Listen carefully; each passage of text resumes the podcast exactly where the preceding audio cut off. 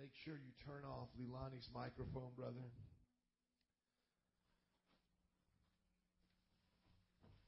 I want to let you know that this fast was one of the hardest fasts, but at the same time, it was a blessing and a, one of the blessed fasts. Just turn down some of the, the monitors as well. Make sure her mute is mic'd.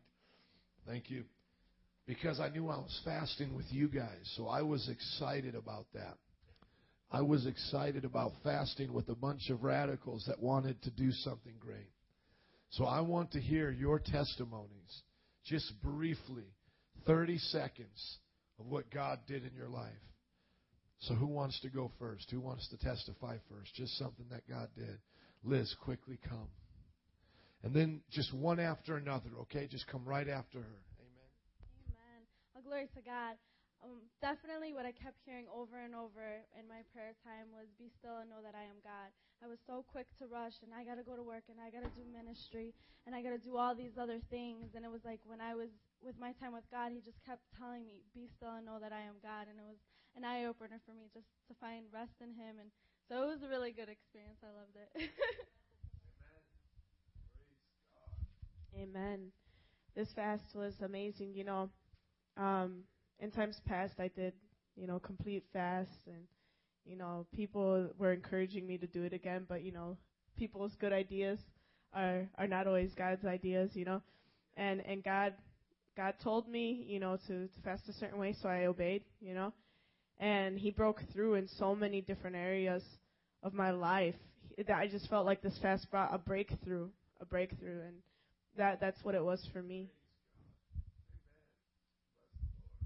Amen. Um, me, I just continuously um, hear the Lord saying, "Rejoice in your salvation." Like no matter what happens, no matter how hard times get, just rejoice the fact that you're saved. So, Amen. Amen. Yes, uh, the 21 day fast was awesome. God really spoke to me in, in, in very encouraging words. He really lifted me up a lot. He was telling me who I was to him in his eyes. And uh, reading his scripture, he really revealed a lot like I, things I never even like I thought I would even know about the word, and um, he's using mightily too, just spontaneously without really uh, planning anything. Like times where like I'm going somewhere and then suddenly it's divine appointment. I'm doing something. I'm praying and I'm asking for healing, and there's somebody there always in need. So it was it was awesome. Praise God. Man, God is good. Uh, the word that God spoke to me was uh, faithfulness and perseverance, and I was like, man, God, I am faithful. He was talking about his faithfulness for, to me. And sometimes you, you may overlook that, but it's like he's been faithful here and there and there. You just go back and you look at how God has been good to you. It's just like it's been a blessing. And so God's been bringing me close to his heart, and I see that. And so more perseverance to, to the ministry in, in Ohio Park and throughout it all, in school, whether it is, is persevere. So. Lord for all these wonderful testimonies. Open up your Bibles with me to Zechariah chapter 4. One of the most unique things that I received during this fast was a mandate to study a book of the Bible that I have never done, and that is Zechariah. And one of the reasons why I really feel the Lord wanted me to do this is because I witnessed to Muslims a lot, and you know, we were just street preaching at Devon Avenue where the Islamic community is here in Chicago. And while we were preaching there, I met a scholar from Harvard who got his um, Islamic studies degree from Harvard. I asked him if I could get the Christian degree studies in Saudi Arabia, just to uh, tease him a little bit. It's something how they can come to America, go to a, a university like Harvard that once was Christian, and get his doctorate in Islamic studies. Anyways, I met another uh, young man who was going to become a scholar in Islamic studies, and we began to discuss so many things about the Bible and the differences. But what I felt was a common ground is when I can show them that the prophets of the Bible taught what we believe. Because they say that the prophets teach what they believe. And Zechariah is one of the prophets they recognize. Very unique. You know, you would think, why not Daniel, why not Isaiah, the other ones, but Zechariah. And so, not only for my own benefit, but I'm going to go through a personal study of Zechariah and point out all of the prophecies, the messianic prophecies that are within Zechariah. So, uh, Lord willing, I'll be presenting those to you in the chapels here on Monday. That's my heart's desire. I say, Lord willing, because most of the time I don't preach with notes as right now. You know, no notes. That's normally how I do it. I don't recommend that for the youngins. Don't recommend that. don't don't want to hear you babble and wander around a whole lot. Okay, this is just after 13 years of doing it. Okay, and still I I have notes in my heart. That's a whole other discussion. But um, Lord willing, that would be what we'll be discussing. Now today I want to bring a grand finale to our fasting and praying and to our time of seeking God. And I want to encourage you to always do that on your own in private prayer and devotion, to always personally seek God, to let the Lord speak to you and let Him share with you, hey, I want some alone time today. Let's just you and I hang out and you skip lunch and, you know, God says, let's, let's talk to each other and let's share our hearts and you get alone with God and you pour out your heart to Him and He pours out His heart to you. I want you to get in the habit of having alone time with God. And I want you to understand that those times are the times where you'll be strengthened the most. Okay? There are things that we will take by force. The Bible says that the kingdom of heaven suffers violence, and the violent will take it by force. So there are principles in the kingdom where you and I have just got to fight. We've got to growl. We've got to spit. We've got to crawl. We've got to pimp slap. You know what I'm saying? And just take it from the devil. You know what I'm saying? Just let my people go, fool. You know, and just take it. Okay? Take it by force. Don't ask, just take it. Okay, there's times like that. But then the Bible says you need to have faith like a child. And there's times in your life where you just need to humble yourself and just say, well, of course, we're always supposed to be humble, but I'm talking about specifically when you're requesting things. You're not demanding it, you're not shouting for it. You're sitting on your father's lap, Abba, Father, Daddy. Lord, show up in this area of my life. I need you. I need you. And I want you to be able to recognize both of those times.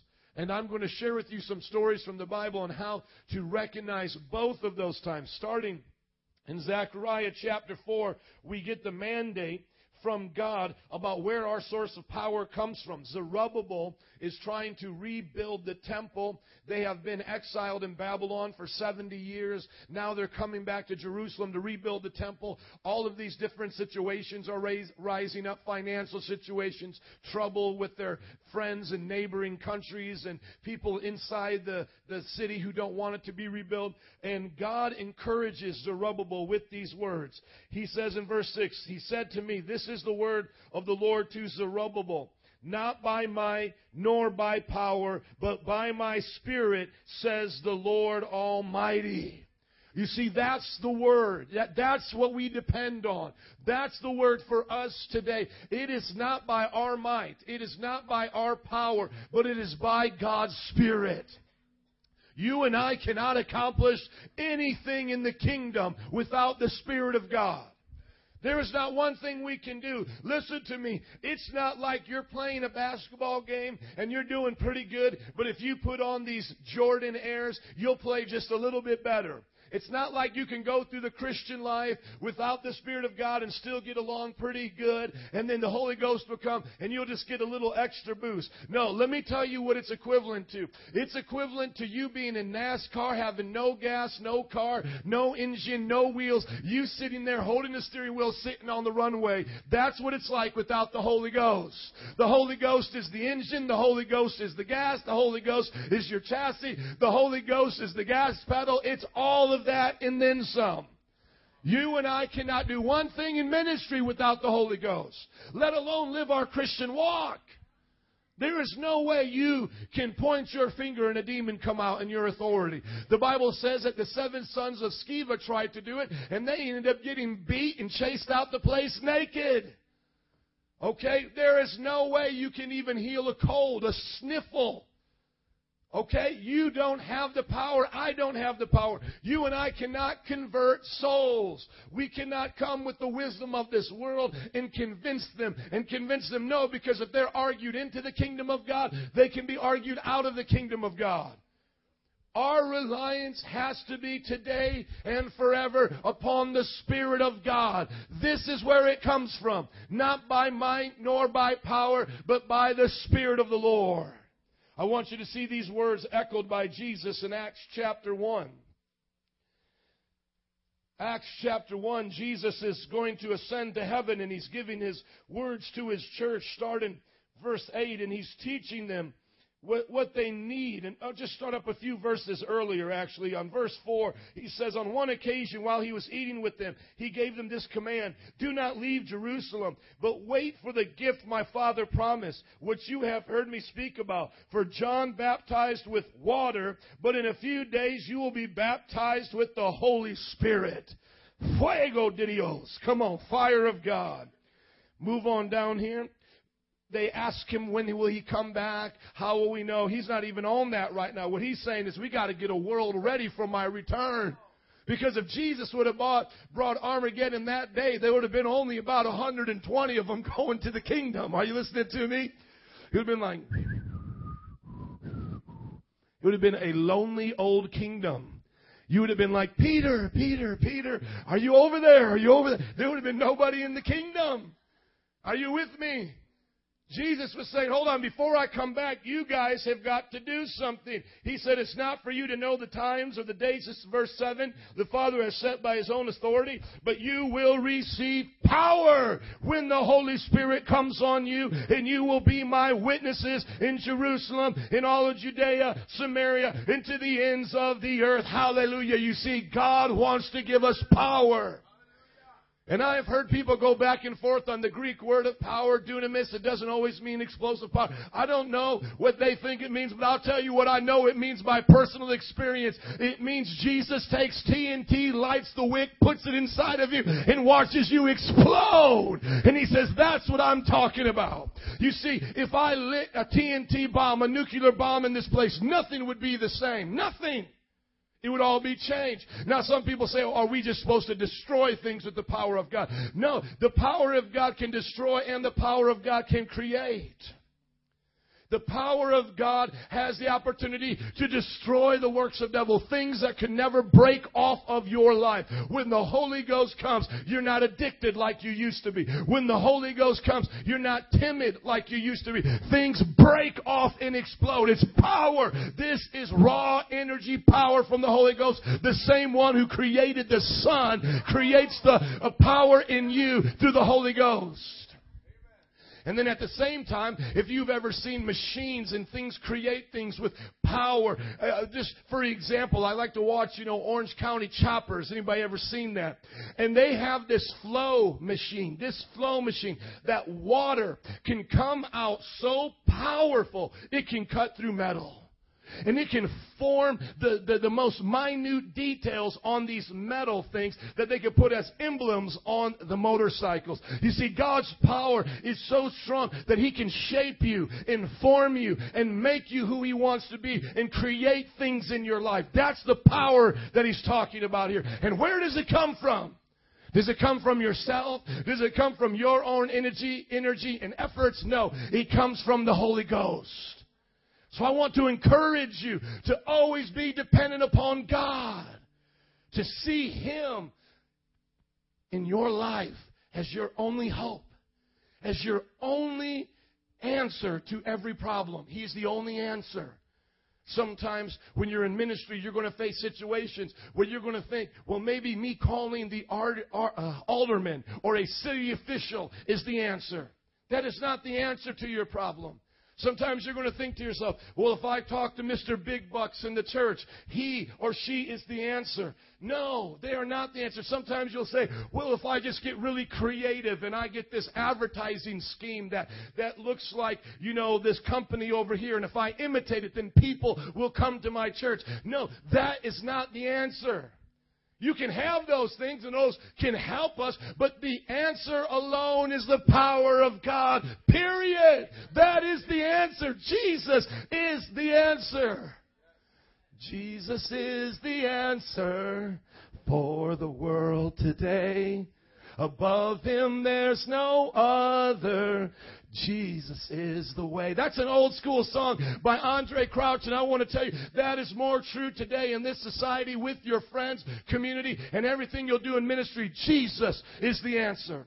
Somebody may come to you and say, Pastor, My child just died. I don't know what to do. I feel God has forsaken me. I need you to do the funeral. You know what? You, you will have no clue what to say, and that's okay. But you know what? Jesus is the answer. You can tell them, sister, brother, I don't know what to give you as an answer, but I know Jesus is the answer. Let's just go to Him. Let's just go on our knees.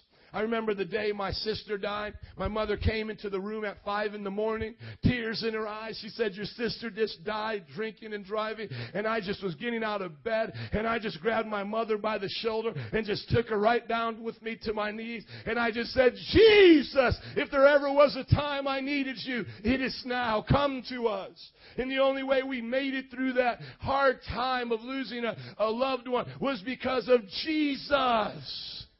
Every situation somebody comes to you and they say, I'm committing, uh, considering suicide. I, I've already tried it and I don't, I don't know. I want to try it again. You need to tell them Jesus is the answer because the Holy Ghost within you can set them free. You see, when Jesus came, He was in instituting a church built upon the Holy Spirit. One time a Chinese Christian came to America and he had surveyed all of the churches and they were taking him around to this church and that church and they asked him at the end of his journey, man, what did you think about the American church? What did you think about everything we showed you? And he said, I am amazed at what they can do without the Holy Spirit. He says, it's amazing what they can do without the Holy Spirit. That's what a Chinese Christian said of us. They can have these programs. They can have this, this image of growth. They can advertise their events. They can sing songs and choirs. You know what? Las Vegas has shows and, and music and crowds. Are you listening to me? They pack out the house too, my friend. Listen to me. The devil still has the biggest youth group in church in town. It's called the Bears. It's called the Saints. Are you listening to me? Hello. We need to understand understand it's not by singing and dancing and wooing people with our soft hearted messages and laughs and giggles and comic acts. It is through the power of God that people are set free and forever changed. And don't you ever forget it. Never, ever forget it that this pastor stood here today across this internet and to everybody, it's not by might nor by power, but by the Spirit, says the Lord. Turn with me to Luke chapter 4. Look at what Jesus emphasized. Why are you here, Jesus? Are you here to give us enlightenment? Are you here to give us these fancy teachings of the philosophers? No, look what Jesus said. Luke chapter 4. Hallelujah. Looking at verse 1. Jesus full of the Holy Spirit. Come on, you get the point right there? What was Jesus full of? Was he full of man's ideas? Was he full of earthly wisdom? Was he full of just what people wanted him to do? Popularity, win friends, influence people? No, Jesus, full of the Holy Spirit, returned from Jordan and was led by the Spirit in the desert, where for 40 days he was tempted by the devil. He ate nothing during these days, and at the end he was hungry. See, he's fasting. And he begins to get tempted. And I wish I had to read time to read it all, but I don't. But what does he use to combat the temptation of the devil? the Word of God. So he's full of the Holy Ghost. He now is uh, ending a fast full of God's power and he gets tempted. He uses the Word. That's an encouragement to you. See, he's dependent upon God. He's dependent upon God even in his temptations. Now you go on down to chapter 4, uh, starting in verse 16. He overcomes the devil's temptations. He goes into Galilee in the power of the what? Of the Spirit. He comes in power. Look at verse 14. In the power of the Spirit. Hello, somebody. If Jesus relied and needed the power of the Holy Spirit, how much more you and me today? Praise God. And then he, uh, the Bible says he, the whole truth spread everywhere. He taught in their synagogues and everyone praised him. Verse 16, he went to Nazareth, he, where he had been brought up. And on the Sabbath day, he went to a synagogue, as was his custom and he stood up to read. The scroll of the prophet Isaiah was handed to him. Unrolling it, he found a place where it is written, here's his purpose. He is quoting from Isaiah chapter 61. Here it is. The Spirit of the Lord is on me. Come on, he's on me. God is on me. His power is on me. I'm full of his power because he has sent me to uh, preach good news to the poor. He has sent me to proclaim freedom for prisoners, recovery of sight for the blind, to release the oppressed, to proclaim the year of the Lord's favor. That's what your ministry mandate is. Never forget it. Always put that in your heart. Not by might nor by power, but by your spirit, oh God. I am here to preach the gospel to the poor. I am here to heal the brokenhearted, as it says in Isaiah 61. I am here to set the captive free. Recovery of sight to the blind. Proclaim the year of the Lord's favor. That's why I'm here. That's the thug dizzle for the Lord for sizzle, you heard. That's what I came to do, was to move and operate in God's power. How? How did Jesus do it? He did it because he was Jesus, no? The Bible says in Philippians chapter 2, the kenosis, when he emptied himself, he emptied his right of the divinity, the power that he had, not setting it aside for good, but just laying aside the glory itself, still maintaining his divine nature, but he set aside the privileges of God, allowing himself to be hungry like a man, allowing himself not to know all things like a man, and he became totally dependent upon God's Spirit. The only way he knew about the woman at the well was from the Holy Spirit. The only way he could heal the sick was by the Holy Spirit. He became an example unto us. And at the end of the book of John, he says, These things that I have done, you can do, and even greater. Why? Because I go to the Father to send the Holy Ghost to you. You see, today we need a church of leaders who are dependent upon the Holy Ghost. I can tell you stories of churches that would razzle and dazzle you. And you know this church, and we're talking to other people here. We're not talking about being dirty and, and not having nice things. And no, we're not talking about forsaking, you know, wisdom in all ways. But listen to me. I can tell you where churches just relied upon men's wisdom and how they failed in doing what God called them to do. I could tell you about youth groups that I would visit and see, and they would have the game rooms, and they would have, you know, the basketball goals, and they would have all of these things, and they were failing to make an impact into people's lives for eternity. Why? Because it's not by our might. It's not by our power. And I can tell you about ministries that never had any of those things. But they had praying women, praying men, people who knew how to pray and touch God. I could tell you about Smith Wigglesworth, who knew how to touch heaven and change earth, raised people from the dead. I could talk to you about John G. Lake, who went to Africa and set the place on fire. I could talk to you about Evan Roberts in the Welsh revival, who got woken up in the middle of the night seeking God for hours, would fall on his face in services and not preach until God's glory came. You see, they didn't have the carnival following them saying, dun, dun, dun, dun, dun, dun, dun, come to church. No, they had God with them. And when God was with them, He would change the world they lived in. Why? Because God loves to show His power. The Bible says that he searches to and forth across the earth, looking to show himself mighty in his people. He is looking for the opportunity to reveal His glory on this earth because it's for His name. I want you to turn with me to the book of Kings. And I want to teach you now about how to understand that God comes in different ways by His Spirit. I want us to look at the story after Elijah, first Kings, had faced on Mount Carmel the prophets. And then he goes to Mount Horeb. On, in chapter 19. And he goes to a cave. Now, I want you to understand this. That was the introduction. Now, here's the text. Here's what we're getting to. Are you with me? Don't lose me now. We got excited, but I, now I got to teach you something. He, here's what I'm trying to say Elijah was on Mount Carmel, and the power of God came fire. And when God came, the glory of the Lord destroyed the sacrifice. He had poured water on it. He had showed them that there was no way that this was a trick. And then after the fire came down on that altar, he then commanded that these prophets of Baal be killed and murdered. I want to tell you something today that the only reason why Elijah could call down fire in this test of whose God was right, the only reason why he could do that, because he knew the God of the power, the God of the fire. He didn't worship fire. He didn't worship the, the power itself. He knew the God of the power. And why couldn't the prophets of Baal do it? Because they didn't know God.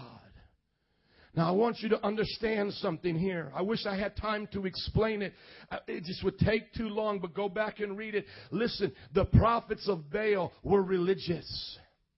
When they danced around their altar to try to call down fire, they did everything they could by their own might by their own strength. They cut themselves. They yelled and screamed louder. And I love Elijah because he mocks them and he says, Hey, maybe your God is using the bathroom. Maybe you should shout a little louder. And nothing happens. And I am afraid today that many churches are like that. That they're doing all of these things that seem religious, but they're nothing more than works of the flesh, and it doesn't bring the fire of God. Oh, and you might stop me right there, and you might say, "Oh, but but they're not worshiping Baal. No, th- th- these are Christians. These are people who love Jesus." But listen to me, my friends. The Bible says in First John, "There's many Jesuses." There's many people who come to convince us of different truths that divert us. In Corinthians, Second Corinthians, Paul says that there's many Jesuses. In Galatians, he says that there's many Gospels, chapter 1. You, you see, what we've done in America is I believe many churches are calling something Jesus. They're calling it the gospel, but it's no more the gospel than I'm the man on the moon. You see, worshiping Baal wasn't for retards. It, it, you know, we look at idolatry and we think that people would just look at an idol and go, "Oh, this this statue's my god. Oh, this god is so powerful." That was never their mentality. Their mentality was their God is represented in that statue. See, I've been to India. They, you know, they don't carry around this statue going, this literally, this thing is our God. No, what they're saying is, this represents our God. Remember with Aaron at, the time of Moses on the mountain, what happened with the golden calf? He said, Here, this calf is the God who led you out of Egypt. You understand? What's my point? You can have good intentions and say, well, well this is Jesus. Th- this is Jesus. See, Jesus doesn't send anybody to hell. See, that's another Jesus. Oh, th- this, this Jesus right here just always tells everybody they're going to be okay. See, this Jesus right here, he has a crowd of people, and his main priority is always keeping the crowds because he doesn't want to offend anybody. You see, this, this Jesus right here accepts homosexuals and allows them to live in same-sex relationships. See, this, this is a Jesus right here. You understand? And you see what happens, just like the prophets of Baal, is we as the church, the, the people of God at times, they substitute the real Jesus for an antichrist, for a false spirit of Jesus. And they say, this is Jesus. And really, it's not Jesus. It's just as wicked of an image as Baal was to the Israelites. And then we get around that Jesus and we dance and we shout or we go to these churches and we say that this is what God is about. But the problem is, it doesn't bring fire. It doesn't bring fire. It doesn't bring the fire. It may have works of flesh. You know, Christian radio may be popular. The, the, the music may be sold in homes across the nation. Books may be number one top sellers. Are you listening to me? It, it, it may appear on Larry King Live and Dr. Phil, but it doesn't mean that it's coming with the fire of God. So Elijah knew the God of the fire. He wasn't worshiping fire, which sometimes we Pentecostals do. We get off track and we worship the gifts. We worship worship. We're all just about the experience.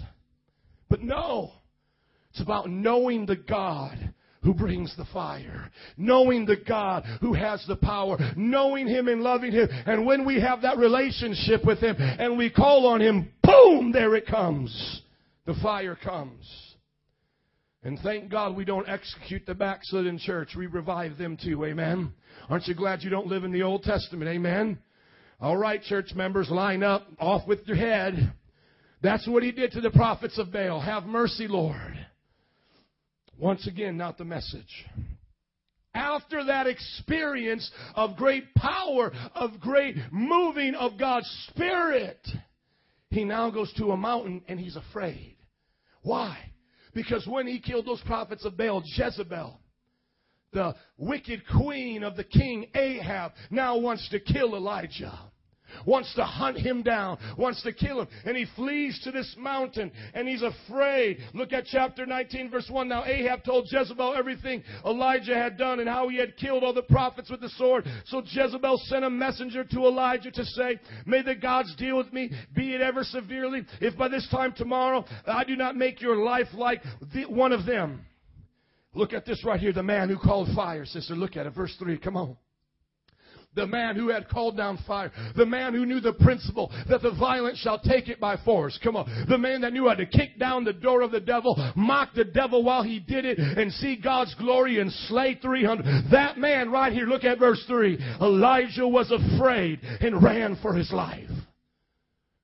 You see, because all of a sudden he came to a situation that he was not familiar with. He was used to the God that came by fire, but he wasn't used to the still small voice that could comfort him in his times of trouble. You see, you have to understand it's never by might nor by power. It's not on the good day or the bad day. You have to learn how to get along with God and have him meet you where he is. Sometimes he comes in power, sometimes he comes in a still small voice. You need to learn how to recognize both because because if you ever depend upon yourself, you will be afraid. And no matter all the great victories you've seen in life, you will become afraid and want to run away. I heard Chancellor say on, on the last chapel that two out of 20 ministers are all that make it in life. Only two out of 20. That means 18 out of 20 ministers fall short of being a minister their whole life.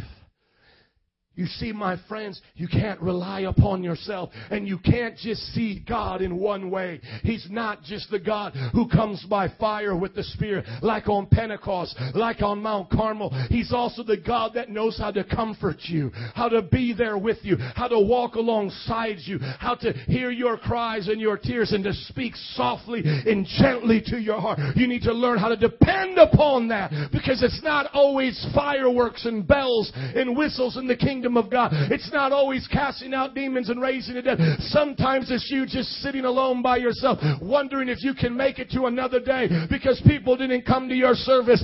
So and so's messing with you on the internet, calling your names. And you gotta learn just how to get alone and trust God and say, I'm here. Speak to me, Lord. And then hear the still, small voice of God because your heart is humble, like a child.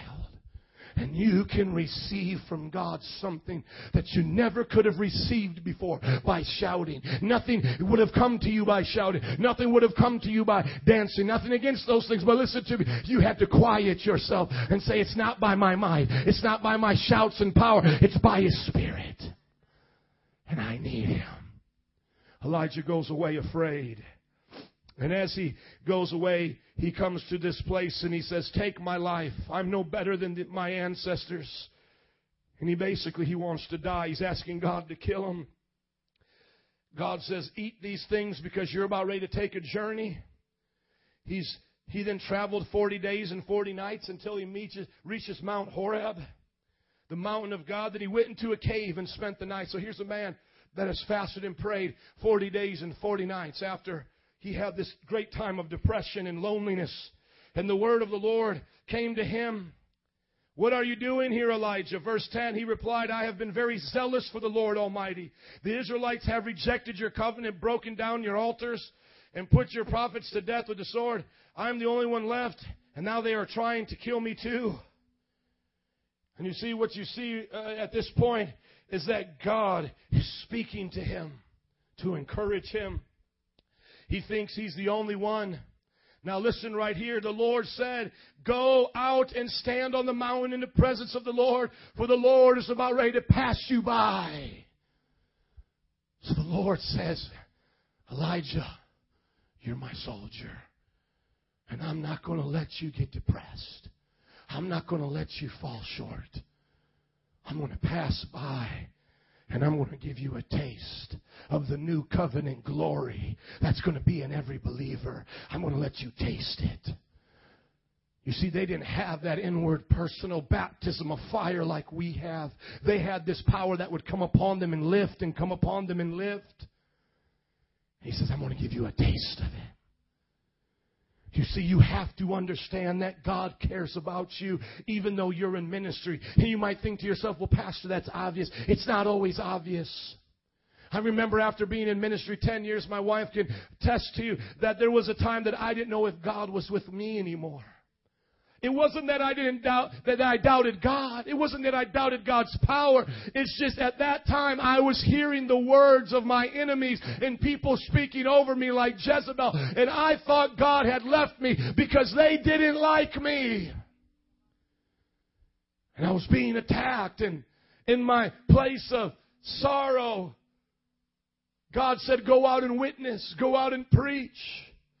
And I began to street witness. And as I began to witness to homeless people and tell them about God's grace and how we could save them, and no matter what they had done, God would still be there. I said it with such joy, and I had such faith that God could change them. I mean, they could have been a murderer. They could have been a child molester. And I'm sitting there saying, I know God can change you. I know God can do it.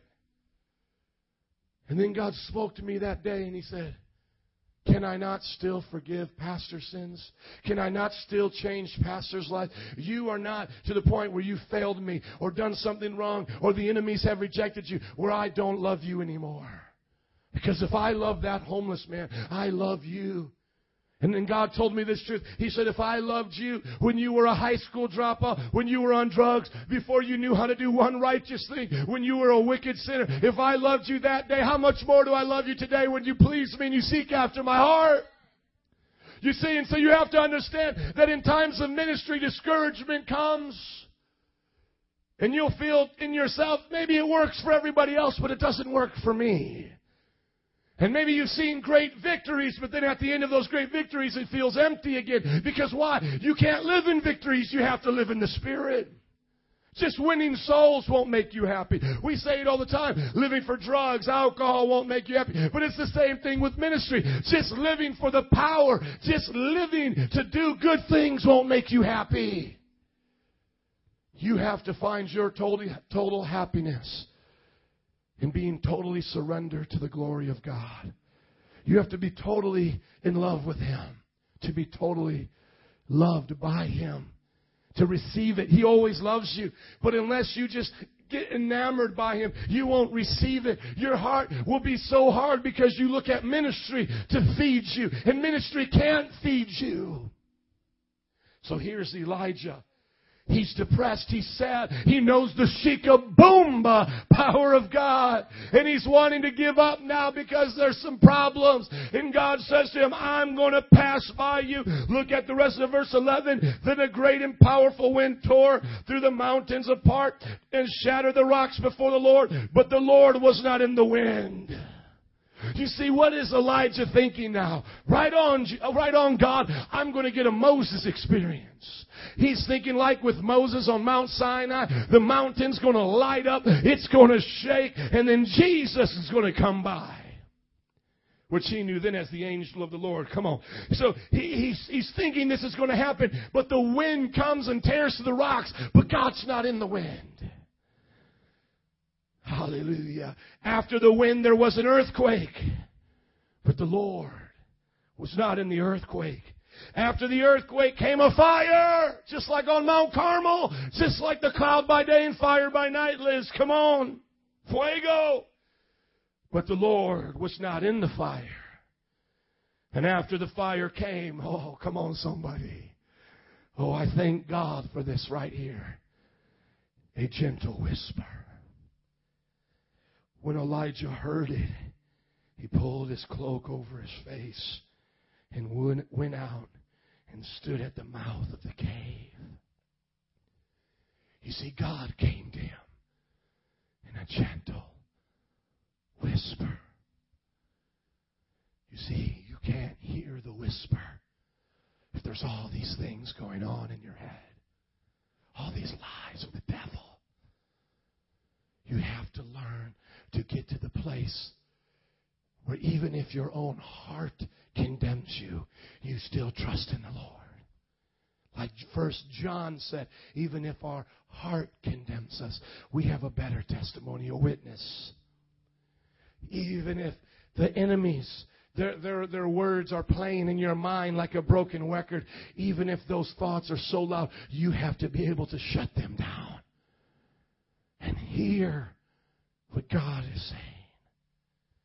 Think of a child. You can have fun with a child. You can run and shout and play. But it's those times right before you lay them to bed that you just whisper in their ear, I love you.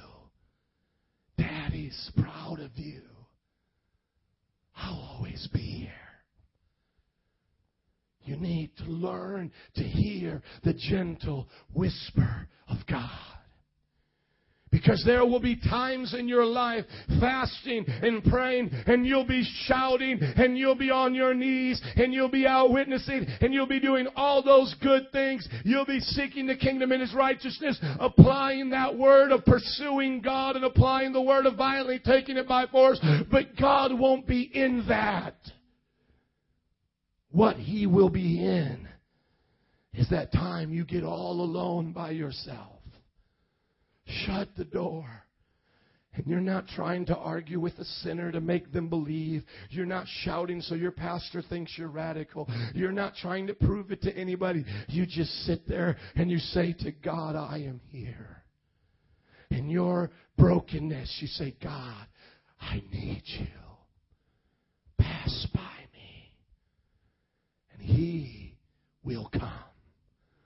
And He will encourage you and He will remind you that all those things you're doing are great and they're awesome because you should cast out devils and call down fire and cut off the prophets of Baal. But never forget, it's not about those things. It's about the Spirit of God that lives within you, God within you, the relationship that you have with Him. He'll say, never forget, I didn't call you first to be a preacher. I called you first to be with me. I called you first to commune with me. Come back to your first love. Listen to these words of encouragement and let them encourage you now. Verse 14. He says, Elijah says, I've been very zealous for the Lord Almighty. The Israelites rejected your covenant. The Israelites have broken down your altars, put to death your prophets with sword. I am the only one left. And now they're trying to kill me. The Lord said to him, Go back the way you came and go to the desert of Damascus. When you get there, anoint Hazael king of Aram. Also anoint Jehu son of Nimshi king over Israel. And anoint Elisha son of Shaphat from Abel Meholah to succeed you as prophet.